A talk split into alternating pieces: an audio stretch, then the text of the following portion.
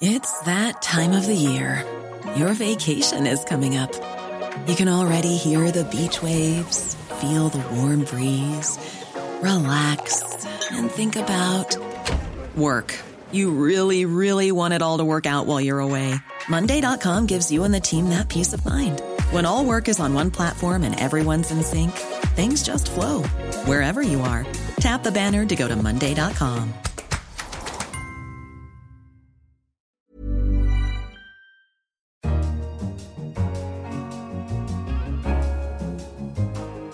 Welcome to a special edition of The Economist Asks.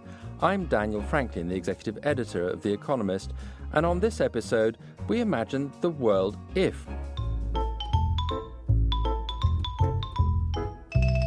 Where we feature an assortment of scenarios and possibilities, whimsical projections, and oddball prophecies. Some plausible, and some not quite so plausible. So, what if Emmanuel Macron revolutionised the French economy, French society, and Europe too? He gives his Bastille Day address. It's a very symbolic moment. It speaks about France, modernity, confidence, and the success that his presidency has turned out to be. What if blockchains ran the world? Imagine a world where when a child is born, instead of getting a birth certificate, it could get a digital birth certificate baked into a blockchain. What if we had successfully cloned humans? Then it became much more popular, it became much cheaper, and it became quite, really quite fashionable for a while. And finally, what would the world be like if we could control the weather? Would we stop moaning about it? I may want to have sun, Daniel, in my yard, but you're next door to me. You may want to have rain for your garden. So the next thing you know, we're having conflicts neighbor to neighbor. Let's start by transporting you to July the 14th, 2026, Bastille Day in Paris. Imagine the world if Emmanuel Macron, still the President of France and well into his second term, revolutionized his country and the continent of Europe over the previous nine years.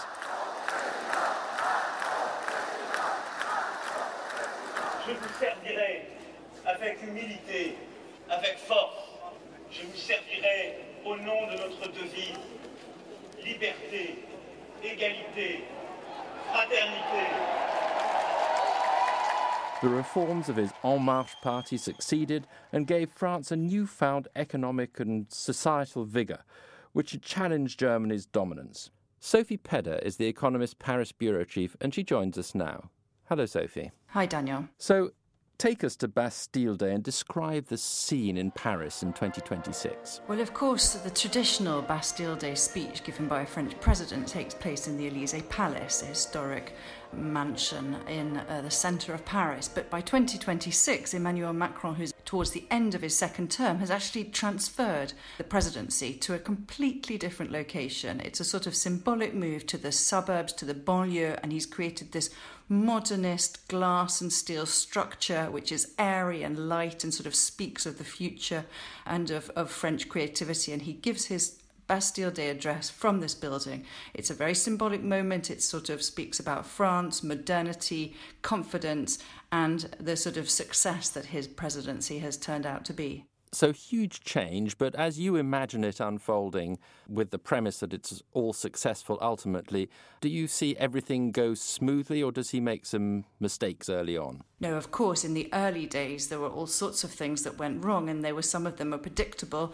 You know, ambitious young presidents with a sense perhaps of overconfidence. He got himself entangled in, in a war in, in Niger against a sort of Islamist incursion, which bogged down France into a foreign adventure that it really found difficult to get out of. He also found it difficult to manage some of those new MPs who were elected back in 2017 Marche had over 300 uh, new deputies. Some of them had never set foot inside the National Assembly building, and they were quite difficult to manage, so he had some close scrapes with uh, getting some of his legislation through. And then, of course, there was the famous Autumn of Mécontentement, which was a reaction to his Labour bill. This was the moment when he had to face down unions, street protests, and basically anyone who was opposed to the idea of loosening up the French labour market. But in a way, you know, he needed that that sort of moment of decisive leadership, conflict, a moment when he could show that he was willing to press ahead. And some of the commentators at the time called it his Thatcher moment, you know, when he was actually able to really show that he was ready to push France ahead against sort of uh, resistance on the street. And then things turn around. So, what really changes in France? What are the vital reforms that start to make a difference? The Labour Bill was crucial because that made it much more easier for companies to hire staff. There was a return of confidence. Business felt that it was being supported rather than constantly held back, as had often been the case in France in the past. And this led to a sort of an upturn in the economy, which was in a very favourable context anyway, because the Eurozone had begun to, to turn. And therefore, there was a sort of virtuous circle whereby France and the Eurozone both managed to benefit from each other's growth. And this really enabled France to sort of take advantage of all those uh, attributes that it had always had. You know, strong engineering, it's had very strong demography, it's a centre of excellence in, in craftsmanship, in luxury, in, in creativity, even in innovation. It became a centre of research into artificial intelligence, for example, after Facebook opened a big centre in Paris. And all of those advantages that France had always had, but somehow hadn't managed to sort of take advantage of, suddenly were drivers of its of its economic regeneration. And then there's Paris, a sort of golden era for Paris, I suppose. You envisage Olympic Games, which seems to be, you know, a big generator of attention for the world, and, and a shift in the way Paris is organised. I think that's right. You know, looking back to 2024, when Paris held the Olympic Games, and that was again one of those sort of symbolic moments when the rest of the world realised that France actually was able not only to run these sort of major global events, but also to reinvent the city, to reinvent the capital. It became a, a sort of innovative centre of thinking about the green city, the smart city, the connected city, and invested a lot in, in making sure that its its outer sort of periphery, which had always been ignored, it's where a lot of its immigrant population had lived, became part of the city. It was an attempt to overcome what had been a very divided city, and that I think was uh, showing the world that you know France could actually manage difficult urban centres in a very creative and, and positive way. So I suppose it was the signs of economic success that fed through into Macron's second term victory in 2022. What is intriguing is how this begins to play out on the wider European level and the relationship between France and Germany, which is so crucial to Europe, starts to change in character. I think this was, was so important for restoring confidence in France that Macron managed to get through those reforms in his first term. Because without those, you know, over the years, France had let down Berlin so many times by failing to keep to its promises, failing to do the reforms it said it was going to. And then once those had been put in place in France, there was a really a very different dynamic began to emerge.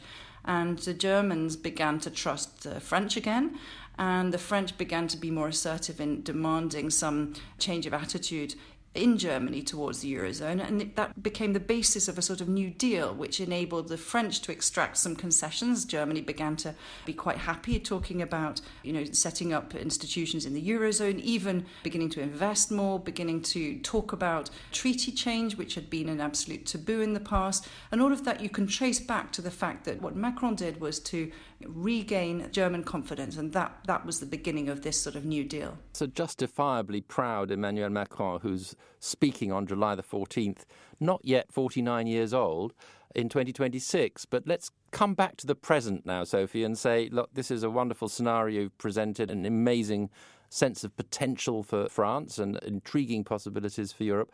How likely is this actually to play out in this in this sort of way? well, of course, this is all sort of science fiction or political fiction, but I think what you are looking at at the moment is a change in confidence, that's for sure. In France, there's a sense that things are moving in the right direction finally, that there's a real sense of renewal. You know, looking at all the new deputies who've stepped into the National Assembly is an extraordinary sight. And I think there is the potential for doing something. There's a lot of confidence.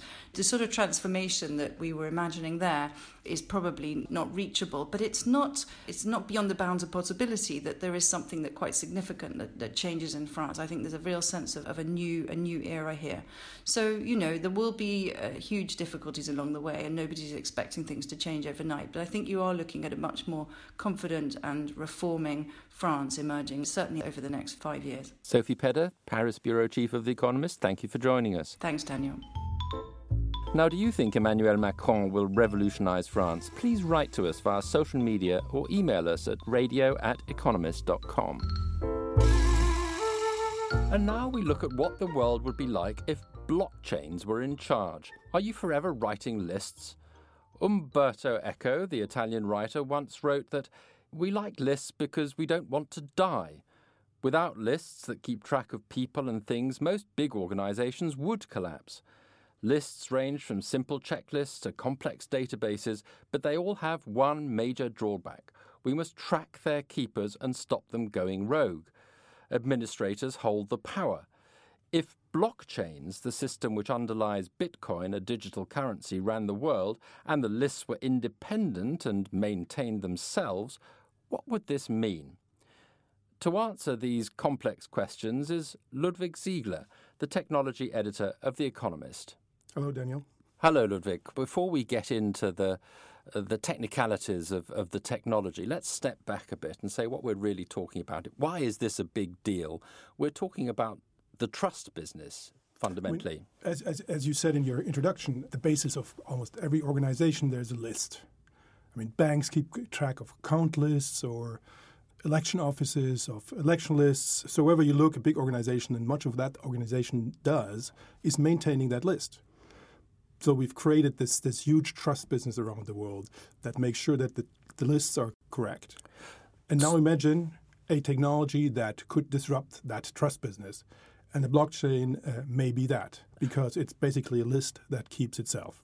And this is the essential aspect of it is it's it's decentralized. You no longer have a, a, central list keeper. In essence, everybody keeps the list with the help of the blockchain system. Okay, so we have an idea of what this is about, and, and what you say is imagining the world where this is very widespread. There are already, as you describe in your piece, a whole swathe of entrepreneurs with their startup ventures imagining areas of economic activity and of social activity where the blockchain could be a new solution or provide an alternative to centralized control. Let's look at a, a few examples of that. So let, us take something as simple as a car. How would it change the life of a car to have a blockchain involved in it? You could give a car an identity. You could also kind of and bake that in cryptographically or mathematically into the blockchain. Basically, the blockchain is a big cryptographic stone. Everything baked into the blockchain you can no longer change. So imagine with that car identity, that would be a smart contract, and I could send money to that smart contract, cryptocurrency, Bitcoin, or what have you. And that contract would then do a certain number of things, for example, unlock the doors of the car. I mean, the next step would, could be okay, the, the car is self driving, this car has an identity, but the car could kind of own itself in a way or control itself. So it could earn money and then drive to a gas station or, or probably to a charger because it's an electric car and, and, and could pay with the money it earns ferrying around people to pay for the electricity. If it needs repair, it could do that. It could park itself somewhere. So these cars could kind of become their own businesses. So that's cars. What about people? You talk about companies that are thinking of using the blockchain to provide people with identities from birth. So you could imagine a world where when a child is born, instead of getting a birth certificate, it could get a digital birth certificate baked into a blockchain. And that sounds very Orwellian, uh, kind of, yeah, you, you get tracked and all, all that. But you, it, it could actually empower people. They could have more control over their uh, identity rather than having an identity in Facebook or a credit score uh, somewhere in a bank. They could control the identity and selectively, for example, allow other firms or other people access to that identity. What uh, other sorts of activities, areas of, of organization or activities could the blockchain affect? Government. I mean, it sounds very uh, counterintuitive because uh, when I say remember, Bitcoin and the blockchains were created to kind of disrupt government, centralized organization. But you could imagine a government could use uh, the blockchain to manage a land registry, and so you could bake that in.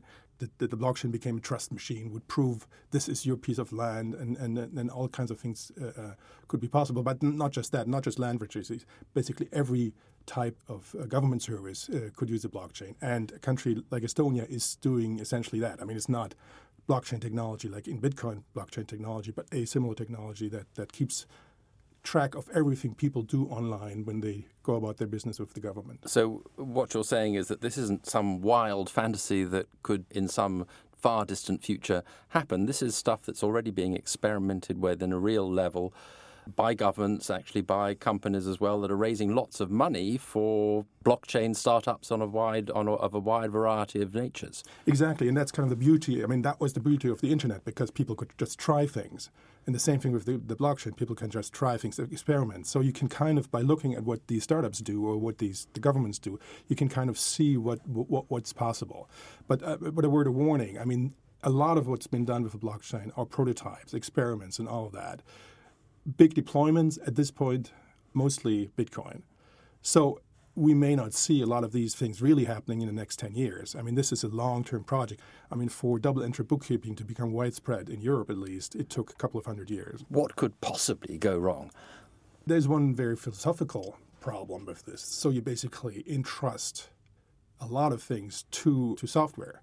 And not only any type of software, but software you may not be able to change. So if somebody puts the wrong information into a blockchain, your uh, wrong identity, you're stuck with that for the rest of your life. You also need institutions that make sure that the right stuff gets into the blockchain. If that's not the case, the whole thing is kind of mute. And, and, and that's still one of the problems, uh, or another problem people have to figure out. Ludwig, I always think when we've talked a while about the blockchain, my brain begins to hurt a bit, but it's been fascinating. Thank you very much indeed.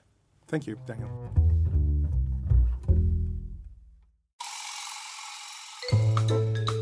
Our science editor, Geoff Carr, has been looking at how the story of human cloning could unfold and what it might reveal if it successfully happened. He takes us to 2050 when the first human clones are celebrating their 30th C Day. Geoff, as you imagine human cloning developing, how did Dolly the sheep become Polly the person?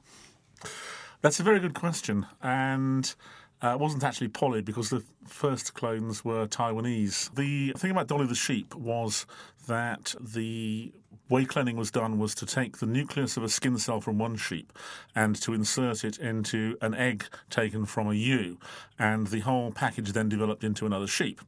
Uh, unfortunately, that proved very hard to do in uh, animals other than sheep. So it's took some time for the genetics, or rather the epigenetics, which is the way that uh, the genes are controlled in an egg, to be worked out. But eventually, a Taiwanese researcher did so, uh, and she was able to tweak what are known as epigenetic markers in the nucleus of the skin cell so that it behaved in the way that the sheep nucleus had behaved uh, from the beginning. That took some time, and so it wasn't until about 2020 that um, the technique was available for use. Uh, and then a few further advances in science are needed for cloning to happen on almost an industrial scale. Yeah, that, that's exactly right. The problem with uh, the dolly the sheep technique is you have to have a willing supply of ladies who will uh, surrender their eggs for the use. You have to have a, a proper human egg for this to work. The big breakthrough was to dispose of the need for the natural egg cell, and that uh, was the result of work on uh, what is known as uh, induced pluripotent stem cells. An induced pluripotent stem cell is one that can turn into lots of different sorts of tissue. It's not one that can actually turn into another animal. It took a second piece of, uh, of research to work out the epigenetic markers that you need to make an induced pluripotent cell, what we call totipotent, to embryoize it as the the jargon has it, and then you have a cell, not just the nucleus, uh, which behaves as though it's a fertilized egg, and from that you can grow a human being. So the assumption is that all these technical problems are overcome, it becomes a widespread practice, but meanwhile, as this is going on, there's a whole host of, of ethical issues that are grappled with. How did that pan out? The Dolly the Sheep technique is obviously quite expensive. You have to find uh, ladies who uh, you can persuade or bribe or coerce, in some cases, uh, into. Uh, both surrendering their eggs and giving you their wombs. So it was something that was used um, mainly by quite wealthy people and sometimes by people with political power. Generally, it was used by uh, individuals who wanted to uh, recreate a dead child. And there it was quite successful because it turns out that personality is largely in the genes. But some people, of course, um, abused the process. There was a famous case of a billionaire who had made his money uh, in the synthetic diamond industry who uh, was uh, cloning his uh, models, apparently. There were rumours out of North Korea that people in the government were trying to clone armies, either of themselves or of very superior Korean phenotypes. But the whole thing changed when the uh, induced pluripotent embryoization idea came along, because that did not require anyone to surrender their eggs. And then it became much more popular. It became much cheaper, and it became quite, really quite fashionable for a while. And then it ebbs. Why does it ebb? Well, it ebbs because it's partly because it was a fashion, partly because technology changes again. One of the things that came along at the same time was artificial embryos, and you could delegate your uh, reproduction if you were a, a woman to an artificial embryo, which could bring the child to term. But also, there were um, improvements in uh, other uh, reproductive technologies. Uh, and a crucial one uh, was a process called gametogenesis, in which you can turn um, somatic cells, skin cells, for example, uh, not into clones, but into uh, gametes, into sperm and eggs. And the great thing about that is it means that both parents can be involved genetically in the child. And it doesn't matter, you know, what the genders, generalities of the, of the parents are. And people like that. You know, they would rather have uh, children who are related to both of them than children who are related to only one. Well, Geoff, all that is as seen in your imagination from 2050. Let's come back today and let me ask you how likely, really, is human cloning to, to happen? How likely is this sort of scenario to play out? It's quite possible, I think. I, I think probably the dolly the sheep route's not not going to happen. We know, well, it's impossible to do it with, with primates, uh, as far as I'm aware. Certainly very hard. I think if it's going to happen, it'll it'll happen along the uh, induced pluripotent stem cell route. There's no uh, one particularly close to uh, achieving that, as far as again, as far as I'm aware. But one can conceive of how it might be done, and it may be that somebody publishes next week saying that they can do it. Uh, there are several laboratories around the world working on these induced pluripotent cells. They are, are an important resource in their own right because they can be used to create tissue on which drug trials can be done, and uh, the hope is that they can be used to create bespoke tissue and organs for transplantation purposes. So many people are working on them. And if it did happen, would you want to clone yourself? No. Geoff Carr, science editor of The Economist, thank you very much. Thank you. And finally, imagine if we could control the weather. Oh no, it's raining in the studio. It's starting to hail. Stop it.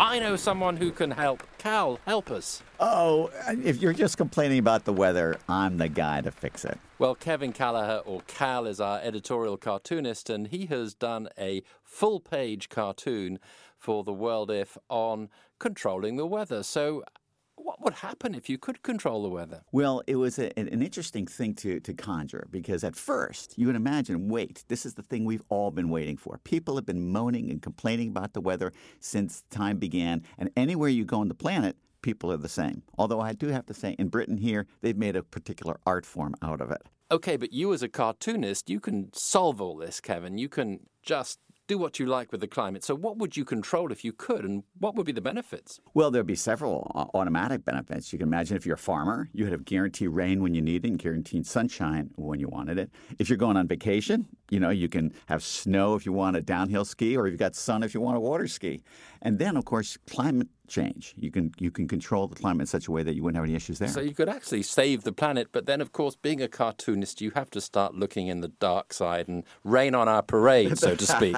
the dark side. Well, first, here's here's the first thing that came to mind is that I may want to have sun, Daniel, in my yard, but you're next door to me. You may want to have rain for your garden. So the next thing you know, we're having conflicts both neighbor to neighbor, and region to region, and country to country, and who oversees and who controls those people who control the weather. But the biggest issue is now you can imagine hurricanes and tornadoes. They can be weaponized by terrorists. And who's going to stop them? Okay, so semi seriously now, you as a cartoonist, you do get to control things. Maybe not the weather, but graphically, you do have control. And here you have free range over a full page. How do you play that out and use it? It is so much fun being a cartoonist, but you also have to deal with very serious issues. So it's that tension between being fun and serious that you try to maximize when you're on the page. And this one was a perfect example because at first you would imagine the weather is something we all share and, then, and that is kind of fun. But there could be serious repercussions. Serious repercussions, but I can tell you the sun has come out in the studio, Kevin. You've made us smile today. Thank you very much. My pleasure. That's all for today's show. If you want to read more, pick up the latest issue of The Economist or visit our website at worldif.economist.com. Thank you for listening and do join us again next week. In London, this is The Economist.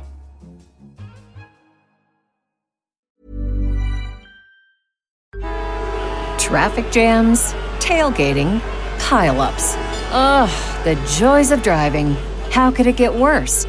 The federal government wants to have a say in what you drive. That's right. The Biden administration's EPA is pushing mandates that would ban two out of every three vehicles on the road today. Don't let Washington become your backseat driver. Protect the freedom of driving your way. Visit EnergyCitizens.org. Paid for by the American Petroleum Institute.